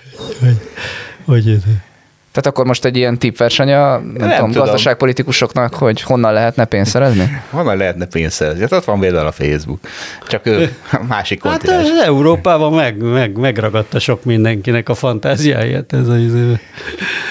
Hát ugye ma az a kérdés, hogy honnan lehet előállítani ezt a valószínűleg 1500 körülbelül 1500 milliárd forintnyi hiányt, ami itt a következő évben a költségvetés nyakába szakad, és hát igazából mi egy csomó Konzervatív becslés szerint. Hát, lehet, lehet. Hát ugye nem tudjuk, hogy konzervatív becslésem, azt tudnunk kéne az energiárakat, tudjuk, hogy megegyeznek-e az EU-val, tudni kéne, hogy mekkora lesz a gazdasági növekedés, hogy mert ha fölfele megy minden, akkor ugye több az adóbevétel, és, és a pozsár, meg és lefele, a akkor igaza lesz, és egyébként minden elszáll a picsába. Akkor, ha, ha igen, ha minden és elszáll... Csak a, yuan, csak a yuan lesz a világban az egyetlen értelmes. Na szóval nehéz megtudni, mert lehet, hogy 1000 milliárd is elég, lehet, hogy kevesebb, és lehet, hogy 3000 milliárd kell, úgyhogy, vagy, vagy annál is több. Tehát a GDP-nek a százalékában sem tudjuk megközelítőleg megmondani, hogy mennyi megszorítás kell, minden esetre el kéne valahogy kezdeni lassan készülni ezekre a nehéz időkre. Viszont ugye hát az örömhír az, hogy azért egyelőre menedzselhetőnek látszik. Tehát a MOL például annyit keres, annyit keres, és valószínűleg örömmel fogják felajánlani. De várj egy kicsit, tehát ugye a MOL azért keres sokat, mert most éppen van egy ilyen furcsa helyzet, hogy ők az orosz urálójelajat azt olcsón meg tudják venni ebben a helyzetben és az, hogy ez így marad-e, az nem biztos. Egyébként, ha így marad, akkor Mennyi, felmerül... olcsóbb, mint a Brent? 30-40 dollárra? Szerintem, igen, én is 30 dollárra még de nem tudom pontosan. És már majdnem 100 a Brent, nem? Vagy valahol ott van? 100. Vagy már 100 igen, hát, van? igen. Aha. Most nézzünk egy árfolyamot. Én azt akarom mondani, hogy belül, a, aki az energiaelemzésekkel foglalkozik, azt számolta, hogy ha minden így maradna, de ez nem valószínű, akkor csinálhatna akár 900 milliárd többlet profitot a MOL ebből, de hogy ez, ezt úgy képzeljétek el, hogy ezek az extrém néhány hetet kivetítenénk egy évre. Tehát az brutális, ez nem valószínű, persze, hogy fennmarad. Persze. 106 dollár épp a Brent. Azt a de nem, tehát rengeteget keres a MOL is, rengeteget keres az OTP. Tehát ugye a bankszektor az nem emelte meg a betéti kamatokat, nyilván valahol a MNB jóváhagyásával, miközben ők már 6%-on tudják tartani a náluk lévő milyen szám ott? Két... Hát diszkontkincstárgyba be tudják tenni a bankok is a, a pénzüket, ami körülbelül hozhat százalékot, igen, és ugye a betétek meg nem mentek föl, mert egyébként meg a jegybank, hát hosszú éveknek a sok likviditása végül is úgy, úgy hozta, hogy a megtakarítási piac az, az, az rendben van, és sok megtakarítás van. Tehát itt most tudnak keresni ezen a, ezen a bankok.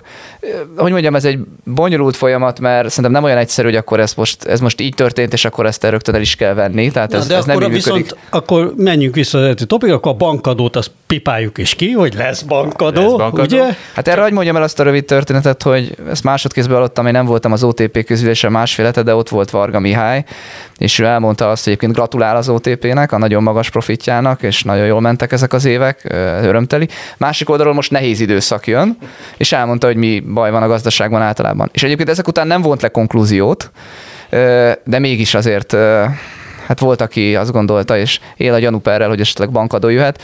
Maga Csányi, Csányi. maga Csányi Sándor is akkor bedobta azt egyébként óvatosan a bankadóval, ugyanis az OTP profitjának a fele külföldről jön, tehát hogy az, az nem úgy kellene, hogy akkor az, a, arra úgy nem lenne igazságos adót kivetni, hogy azt is megpróbálják elvenni. Hát az első bankadót azt rosszul vette. Csányi akkor elég, elég morcos volt, az látszott. Mert akkor még szokatlan volt. Hát most már, most uh-huh. már szerintem mindenki bele szűr, belefásult ebben, nem? Ebbe a folyamatos pofoz minket a, ami pofoz minket. Az élet. Ez az élet, de lehet, hogy csak itt most a kreativitás hiányába szenvedünk, mert rögtön ugye itt tőzsdével foglalkozunk, és akkor a négy blue chipet akarjuk rögtön megadóztatni, ez itt leszünk be, de lehet, hogy sokkal vagy szebb és kreatívabb megoldás jöhet ennek tekintetében.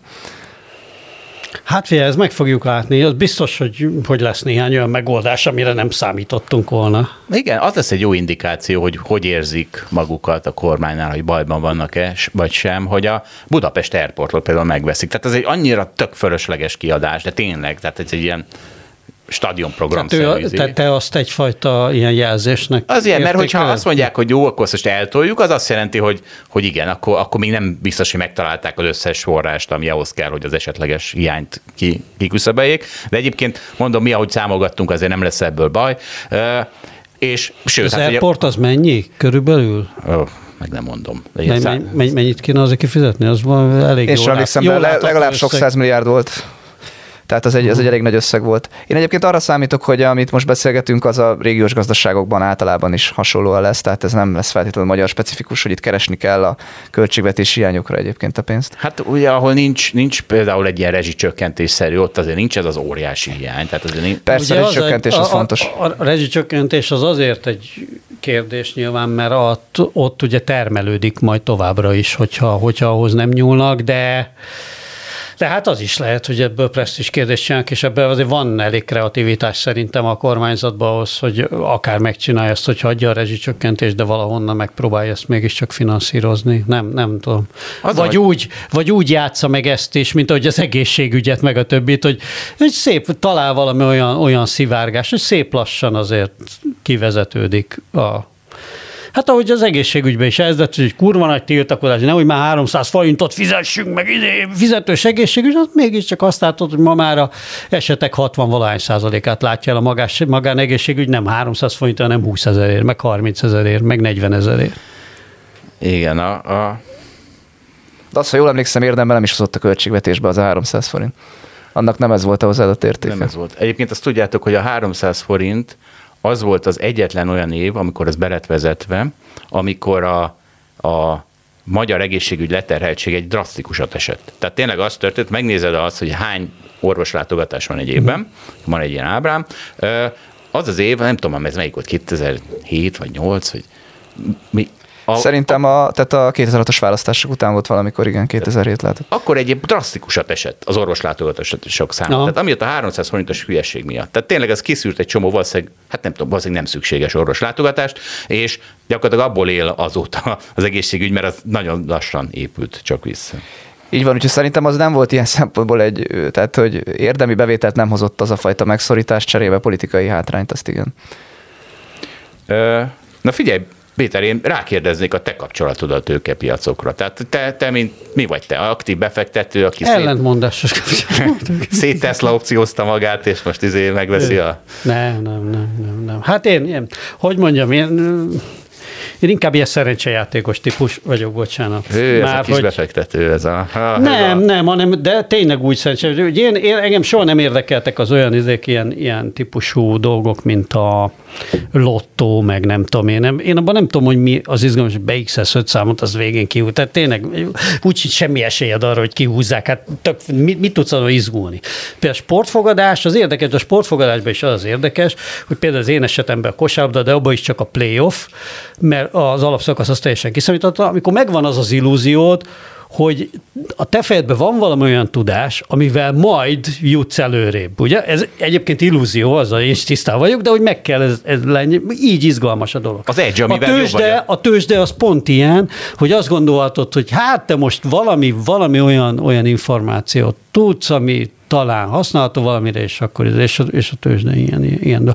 Na, szóval nekem visszatérve ugye, hogy hogy nekem ugye először a, hát én már ugye, mint mondtam, elég öreg vagyok, és a, azt hiszem, hogy amikor az indexet először kivásárolták teljesen, mi abban 10%-os tulajdonosok voltunk, és hát gyakorlatilag egy csőthelyzetbe kivásároltak, de azért abból valami kis pénz volt. És akkor volt először úgy, ez is egy vicc, hogy ez is egy ilyen magyar helyzet, hogy én azért hát 20 év, 20 egy éves korom, 22 éves koromtól dolgozom, és, és azért mindig a magyar átlag fölött kerestem, viszonylag szerencsés helyzetekben, meg jó cégeknél voltam. Tehát amikor Népszabadságon voltam, az egy nagyon nyereséges újság volt, nagyon jól működött, gazdaságilag, stb. jó fizetések voltak. Utána az indexet csináltuk, ami az elején nem ment annyira, de meg közben több cég, vagy több helyen is dolgoztam. Szóval, hogy, hogy viszonylag jó kerestem, ennek ellenére ugye nem nagyon voltak megtakarításaim jelentős. Mert akkor volt, az, e, volt először, amikor a, az indexet egy ilyen kvázi csőtejzetbe, hát nevetséges pénzért eladtuk, és én abban részvényes voltam részben, vagy hát egy ilyen cégen keresztül volt benne érdekeltségünk, és, és akkor Fölraktad? Akkor vásárolgattam. Akkor, akkor elballagtam a elbaladtam a Concordhoz, és akkor a ö, hú, azt mondom, Glácer Zoli volt? A, Glácer Zoli? A Zoli, jó, volt, Zoli csak a, nem, a, a keresztnevére emlékeztem, a, a, a család névre emlékeztem, a Glácer Zoli, igen, mert van egy másik Glácer nevű ismerősöm is, és, és ő volt a külföldi vagy a külföldi részvényekkel foglalkozott, és akkor ugye vásárolgatna. És hát voltak, voltak abban jó dolgok, Viszont volt egy hiporélesztét, ugye? amiben az volt a mondás nagyon sokáig, és én ezt el is hittem, hogy ó, hát van ez a subprime mortgage tréfa Amerikában, de hát ez nem fog Európába begyűrűzni, hát ez hülyeség, ez, ez ilyen nincsen. Lásd erről, hogy mennyire ezek az optimista, akár klímakatasztrofára utalték, hogy ezek a nagyon optimista, hogy mondjam, sok szempontból indokolt optimista hozás az, hogy nem véd meg bennünket a katasztrofától feltétlenül. Hát aztán a Hippo Real Estate részvényeimet, amit nem is tudom, 30 valahány eurón vásárolhattam még, de lehet, hogy 40-en, azt Angela Merkel egy euróért vásárolta meg, és végül vettem belőle egy bomber jacket, de a megtakarításaimból Ja, ez de volt a legdrágább. mindenik abba volt? Ezt a Gráciát fölhívom, hogy mi nem minden, de, de volt. De szóval az, hogy akkor, kap, akkor az volt egy akkora pofon, ami, ami egy viszonylag hosszú időre, meg aztán magánéletileg is úgy alakult, hogy, hogy megint sokáig nem volt nagyon olyan pénz, amit befektethettem volna, vagy, vagy lett volna ilyen időm. De egyébként úgy figyelgettem mindig, hogy mi megy, hogy megy, hogy mondjam, a magyar tőzsde az igazából soha nem fogott meg, mert valahogy kevés, szóval hogy nincs benne elég izgalom, meg mit tudom, és hát a következő, következő nagy lökés az lett, amikor hát ugye a klasszikus, a gamifikálódása a történetnek, amikor hirtelen ilyen mindenféle alkalmazásokban azt láttad, hogy ott megjelentek ezek a mindenféle íz, és lehet játszani, lehet ezt a fogadósdit játszani tényleg a világ legjobb cégeivel, Szóval Revolut trader lettél? és rá- így van, és ráadásul a legjobb időpontban. Tehát, hogy nekem ott egy ingatlan eladás miatt keletkezett valamikor a pénzem pont a, a Covid-válság előtt. És abba a dipbe, abba rendesen belevásároltam, szerencsére. Na, Na hát akkor gratulálunk. És az utólag. egy, De remélem, hogy ilyen amerikai tech cégeket minden mennyiségben. és az a, az a persze, persze volt meg izét, meg vakcinacégek, Nova, Novavax, izék.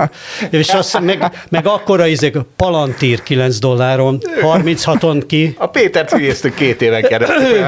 Azok az idióták, akik halára nyerik magukat, pedig Persze, fogalmuk sincs persze. minden. De azt ismered azt a mondásunkat, hogy a kisbefektetőknek a végén mindent el kell bukniuk. Így van, így van. Ismer, hogy? Persze, hát persze. És én már egyszer meg is csináltam. Tehát, tehát én, én azt mondtam, hogy én, én egy Ja, bocs, vagyok. Most megpróbáltam ennél okosabban, most azért sokat buktam már belőle. Ja, ő, izé, bitcoin 8000 dolláron. Ja, ja, ja, szóval voltak, de nem mertem tartani a, addig 40-ig, meg izé, nem azért mindig, mit tudom én, amikor már 100% körül izé volt rajta, akkor mindig kezdődött a, izé.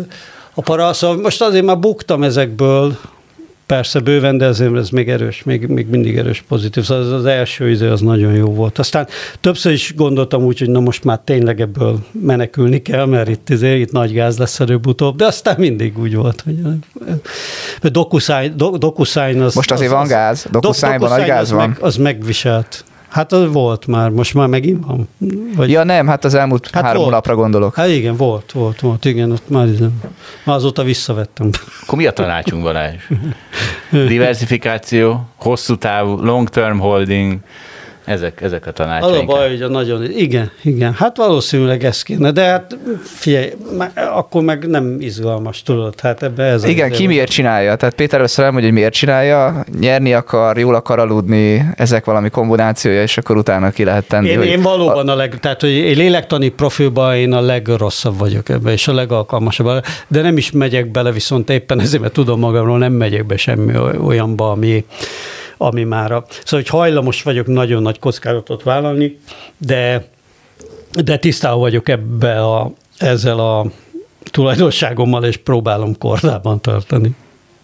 Jó, hát Hát igen, amiket mondtál, azok háromszoroztak, harmadoltak, volt itt minden leföl. Hát de minden, hát pont ez a, jó, most érted? Persze, hogyha vettél volna egy OTP-t, akkor vásárolod, nincs benne semmi, 50 százalék Hát de esetleg. akkor vegyél érted állampapírt, izé, mert magyar állampapír, nem tudom én, az mindig fizetett annyit, amennyit egy OTP meg tudtál szerintem keresni.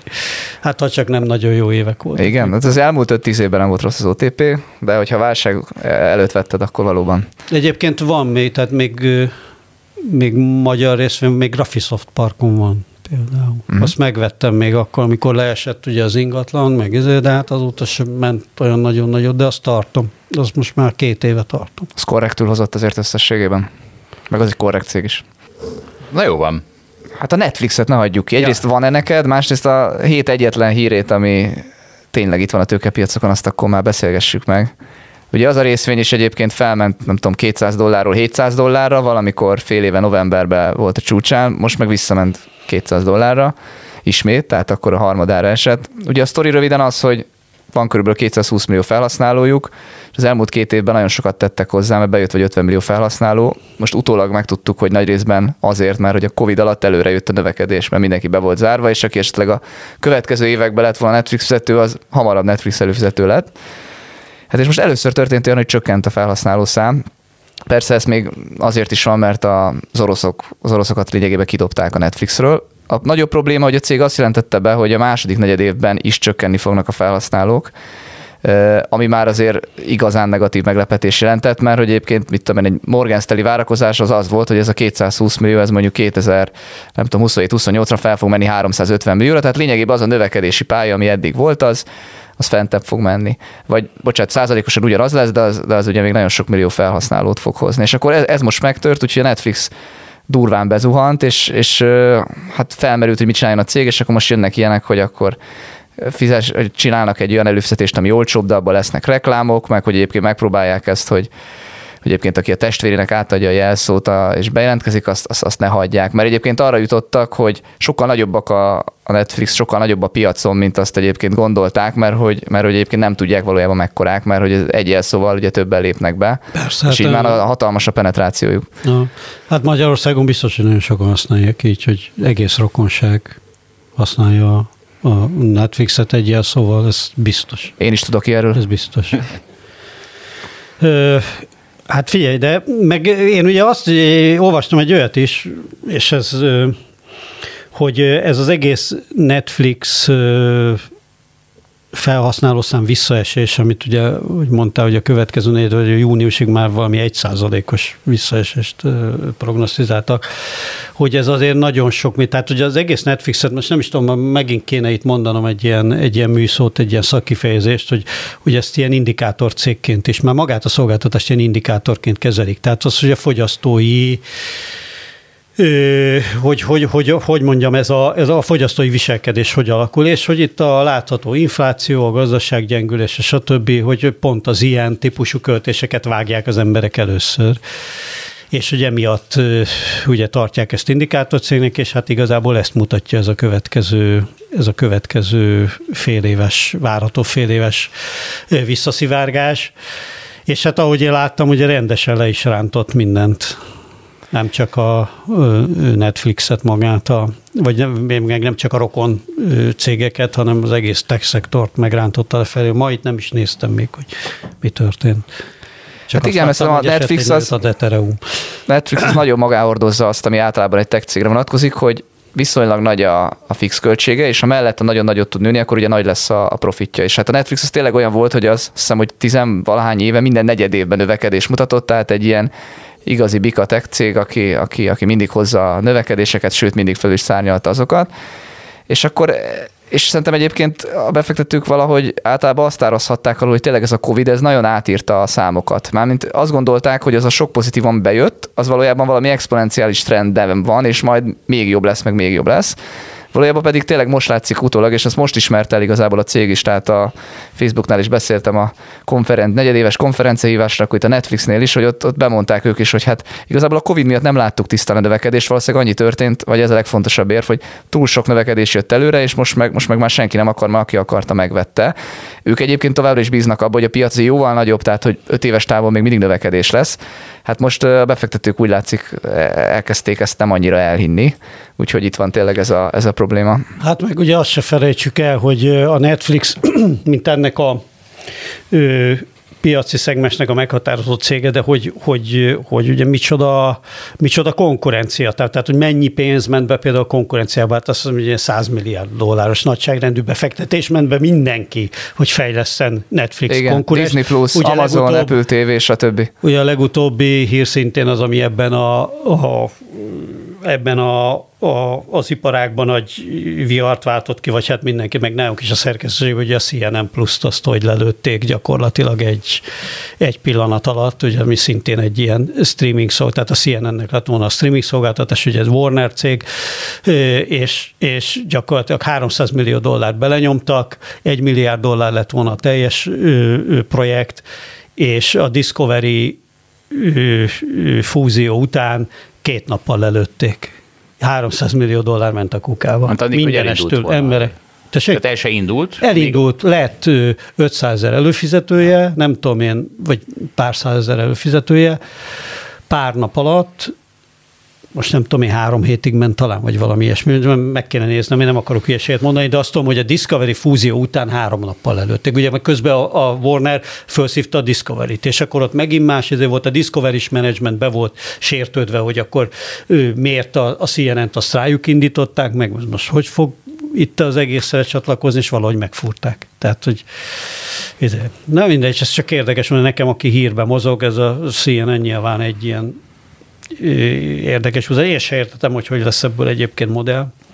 Úgy tűnik, hogy az van, hogy amit öt éve leírtak az újságok, hogy egyszer majd versenyezni fognak a technológiai cégek egymással, az most megtörténik, hogy egyébként a e-commerce lévő Amazon, meg a telefongyártó Apple, meg a Netflix, ami meg úgy tűnt, hogy egy tök másik iparág, az most hirtelen versenyzik egymással. És ugyanez van egyébként a Facebooknál is, hogy ott is látszott egy ilyen, ha már beszéltünk a Facebookról, vagy most már Metának kéne hívni, hogy a növekedés ugye százalékosan nyilvánvalóan esik meg két milliárd felhasználónál, hát ugye nem lehet exponenciálisan nőni, mert elfogynak a felhasználók a világban.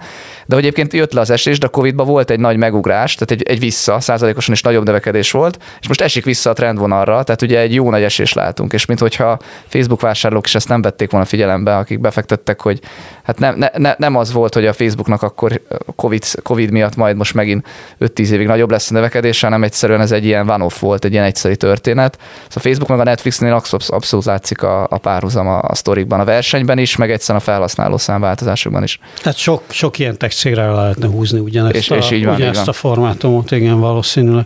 De én egyébként saját magamon is egy, hogy a streaming szolgáltatásokra visszatérek, ugye saját magamon is egy ilyen folyamatos ember kísérletben vagyok, hogy hány streaming szolgáltatást kéne előfizetni, és miket tudsz használni. Most megpróbálkoztam az Apple TV-vel, meg egy darabig az Amazon Prime-mal, és ugye mindig vannak ilyen izé, hogy gyerek három hónapig ingyen, meg mit tudom én, és akkor próbálkozom, hogy melyik hogyan működik. De Netflixnél valahogy, ez, a Netflix jó drága most már a többihez képest, de, de az, az valahogy stabilan megvan. Apple TV-t azt most visszanyomtam, bár elkezdtem nézni most pont, amikor már lemondtam, miután még utána egy hónapig az öfizet, pont elkezdtem nézni, megint csak ide tartozó ö, topik, a Vcrash című, ö, ugye a WeWork ről mhm. készített uh-huh. sorozatot, Jared Leto és Anne Hathaway, fantasztikus. Tehát két, két kurva jó. Tehát, nagy, tehát az, hogy egyébként ebbe a én nem ismerem az Adam Newman-t, Neumann, mi Neumannnak mondanánk, ugye ott Newmannek ejtik amerikaiul,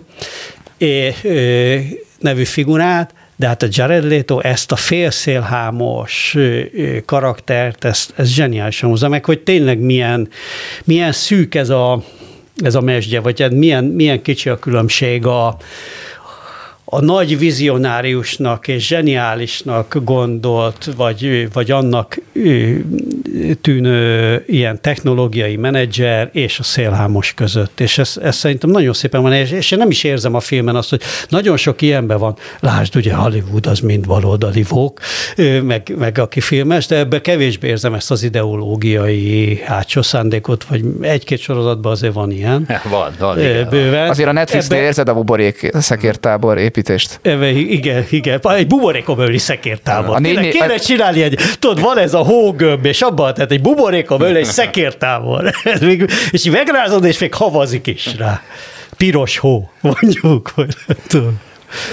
Na, hát figyelj, a, a Kérdezzek még, vagy mi van? Hogy, hogy vagyunk? Mi van a műsoridőnkkel? Hát, egy óra 12 percben vagyunk, hogyha gondolod, és van kérdés, hogy menjünk. Nem, hogyha, a... van, hogyha vannak, azt legfeljebb kidobjuk, vagy nem tudom. Jó van. Figyelj, nekem van egy ilyen médiát cégem, vagy kérdésem, mert ugye Na. van egy ilyen elmélet a fejemben, nem jártam utána, de úgy tudom, hogy a világban, azokban az országban, ahol a állam alányul az egyházaknak és pénzeli, ott fogynak a, a hívők. Ahol meg ugye nem, ott a az egyházaknak kénytelen a hívő után menni, kiszolgálni a piacot, ott nem hanyatlik annyira a vallás. Na most Magyarországon ez egy globális trend, de Magyarországon ugye egy kicsit talán földrengésszerű volt az, hogy a médiacégeknek egyszer csak, legalábbis az államtól független médiacégnek el kellett menni ebbe az előfizetéses irányba, meg a támogatásos irányba. És az a kérdésem, hogy ezt te végül előnynek látod, vagy sem? Tehát például akár, hogy jobban jártok, meg lehet, kell lehető jobb minőség. Tehát, hogy elmentetek-e a minőség irányába? Hogy érzed ezt? Milyen változásokat idézett ez elő? Párhuzamot látok itt a Netflix-el, aki ugyanúgy vívódik az előfizetés és a reklám között. Igen, az csodálatos még, hogy Netflix megpróbál majd újra föltalálni a kereskedelmi tévét. Ez egy, ez egy érdekes dolog lesz.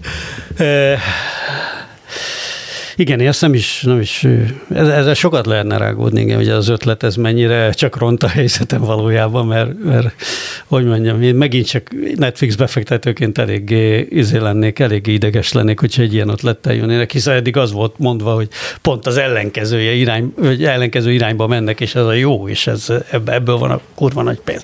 Na, de nem akarom kikerülni a kérdést. Tehát, hogy van ez a fajta ö, előfizetéses modell, amire egyébként van nagyon szép műszó is, ugye donscription, hiszen a donation és a subscription között ö, átmehet, hiszen a 444 is szinte majdnem mindent el tudsz olvasni ingyen, de van, amit nem, van egy kis közösség, ők támogatók és előfizetők, és kicsit többet kapnak, kicsit próbálunk velük jobban. Szerintem ez mindenképpen jót tesz. Szóval azért a, az a fajta, tehát a, az újságnak azért a saját olvasók közönségét, olvasói közösségét, hogy, hogy hogy gondozza, hogy kicsit jobban oda tudjon rá figyelni. Ennek egyébként sok szempontból ideje volt, tehát, tehát jó volt, hogy, hogy, hogy ez a modell bejött. Másrészt meg ugye nem ilyen tehát, hogy mondjam, nem ilyen típusú megfontolások voltak, amikor ebbe bele kellett csapni, hanem az volt, hogy hát a világ vége van, és nagyjából most vagy, vagy ezt csináljuk, vagy nem maradunk életben. Ez a pandémia Úgy, volt, ugye? Tehát azért, vagy mi? Vagy, nem, vagy, ez, ez, ez attól függetlenül, de a, de a, a járvány az nagyon, bele, az nagyon belecsapott. Tehát ott egy pillanatig úgy látszott, tényleg márciusban, amikor ugye itt elkezdődtek ezek a lezárások, és elkezdett leállni az egész gazdaság, hogy akkor, akkor dráma van, és az egyetlen bevétel, amire számíthatunk rövid távon, az az olvasói bevétel. Tehát fölgyorsította ezt a folyamatot valóban de hát ezzel évek óta tisztában voltunk, sőt már 444-ben mi úgy vágtunk bele, hogy az elején a Gáborra Kardos, aki az üzlettársam, és akivel együtt alapítottuk a céget, hogy hát nagyon sokat gondolkodtunk azon, hogy ne eleve egy előfizetéses modellbe induljunk. És az volt akkor a döntésünk, hogy valószínűleg túl korán van, és nem maradna életben. Ugye volt, aki megpróbálkozott ilyennel, az sok sebből vérzett az a, az, az elképzelés. csak és fejre is állt, és fejre is állt ebben, tehát hogy nem. De akkor már a nyugati piacon azért voltak arra példák, sikeres példák, hogy el tudtak például indítani úgy újságot, hogy az elején azt mondja, hogy kérem szépen, ilyen újságot fog csinálni, ilyen fasza lesz, ilyen igényes, izé, gyertek, támogassatok, hopp, összegyűlt, nem tudom én, x százer euró, elindultak, szépen működik azóta is. Tehát akkor már voltak például. Azt gondoltuk akkor még, hogy a magyar piacon ezt nem lehet megugrani. Szerintem viszonylag jól. Meg lehetett volna kockáztatni, még azt se gondolom, hogy, hogy, hogy biztosan fejreálltunk volna, nem lett volna egyszerű, de, de mindegy, hát az lett a döntés, hogy, hogy mi ebben a hagyományos modellben kezdjük el, és olyan szempontból viszont veszélyes volt ez a döntés, hogy ha már elkezdtük ebbe a hagyományos modellbe, és, nagyon, és ez a modellhez, hát most szerintenül hangzik, de azt kell mondanom, hogy valamennyire már értünk, mert sok évet eltöltöttünk benne, illetve nem is kell talán többes számba fogalmaznom, mert én aztán annyit értek a reklámpiachoz, mint tényleg a hajdó harangöntéshez, tehát a kardos ért hozzá ő tudja, hogy kik az ügynökségek, kihez kell elmenni, és hogyan kezd az egészet megszervezni, ő ezt el is kezdte. Na most ennek persze az lett a vége, és ezt tudtuk, hogy ez a veszély, hogyha viszont ebbe az irányba indulsz el, akkor nagyon nem marad erőd arra, hogy közben elkezd majd építeni a másikat. De de igazából mi már ugye 2018 környéken nagyon éreztük, hogy itt, tehát 2018-ban Gáborra ketten kimondtuk egymás közt azt, hogy nekünk mindenképpen előfizetési modellre kell majd váltani. Na most utána kellett kezdeni meggyőzni a szerkesztőséget, ami megint nem volt egyszerű, azért sokan voltak olyanok a szerkesztőségben, az elején, akik nagyon nem vittek abba, és mi azért ilyen kicsit közösségként mozgunk, szóval, hogy nem, tehát annyira nem egy ilyen hierarchikus hierarchikusan fölépített cég, hogy persze bizonyos döntéseket nem lehet teljesen kollektivizálni, meg nincsenek is kollektivizálva, de, de azért próbálunk arra törekedni, hogy ne okozzon ez ilyen nagyon, tehát hogy ne kelljen ráerőszakolni dolgokat az emberekre úgy, hogy azzal nem értenek egyet. És volt egy ilyen típusú ö, periódus is, hogy akkor elkezdtük győzködni az embereket, hogy ez mégiscsak jó lesz. Nagyon lassan fejlődtek a dolgok, majd jött a pandémia, de akkor már dolgoztunk rajta hosszabb ideje, tehát effektív technikailag dolgoztunk rajta, hogy paywall, ezért minden, csak nagyon lassan haladt. És hát ez fölgyorsította, igen. De a kérdésre visszatérve van egy ilyen hatás, igen, tehát hogy például az, az nagyon látható, hogy előfizető a minőségi tartalomra jön. Tehát, hogy, a, hogy beteheted a, be kell, beteszed a maraságokat továbbra is, tehát megnézed egyébként, hogy mennyi ilyen klasszikus hülye, ilyen-olyan hülyeséget tettünk be mondjuk a, a, a 444 elején. Nekem néha hiányzik, és én szeretek néha hülyeséget olvasni. Meg voltak ilyen jobb faj, szóval én szeretem az ilyen vicces izéket. Más lehet, hogy kevésbé és nem feltétlenül a kispadon baszott kibaszták című brit futball gondolok, amikor Azt tényleg ez történt. Ez nagy siker volt sokáig.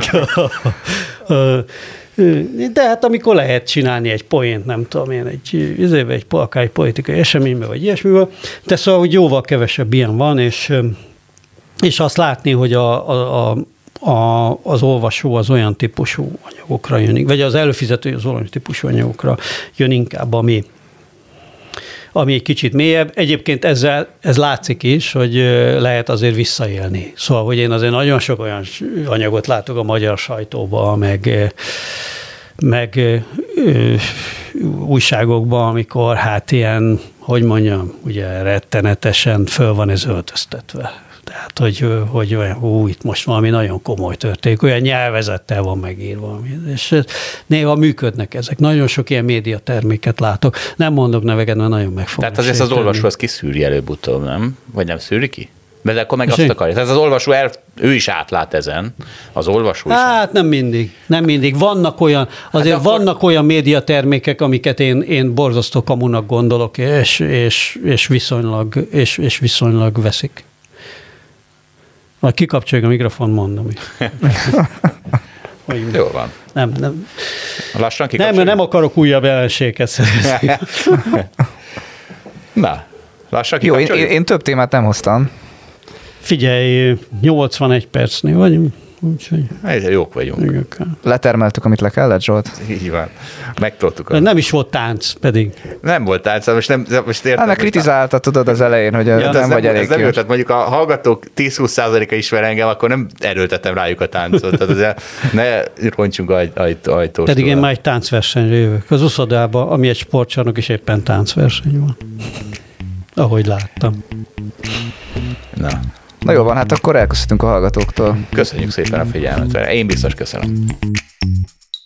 Köszönjük, hogy velünk tartott a Hold After Hours mai részében. Ha tetszett a műsor, kérjük értékeljen minket, és iratkozzon fel csatornánkra, hogy azonnal értesüljön legfrissebb epizódjainkról. Az adással kapcsolatos részleteket és az említett cikkeket, ábrákat keresse a Hold blogon. Ez volt a Hold After Hours. Tartson velünk a következő adásban is!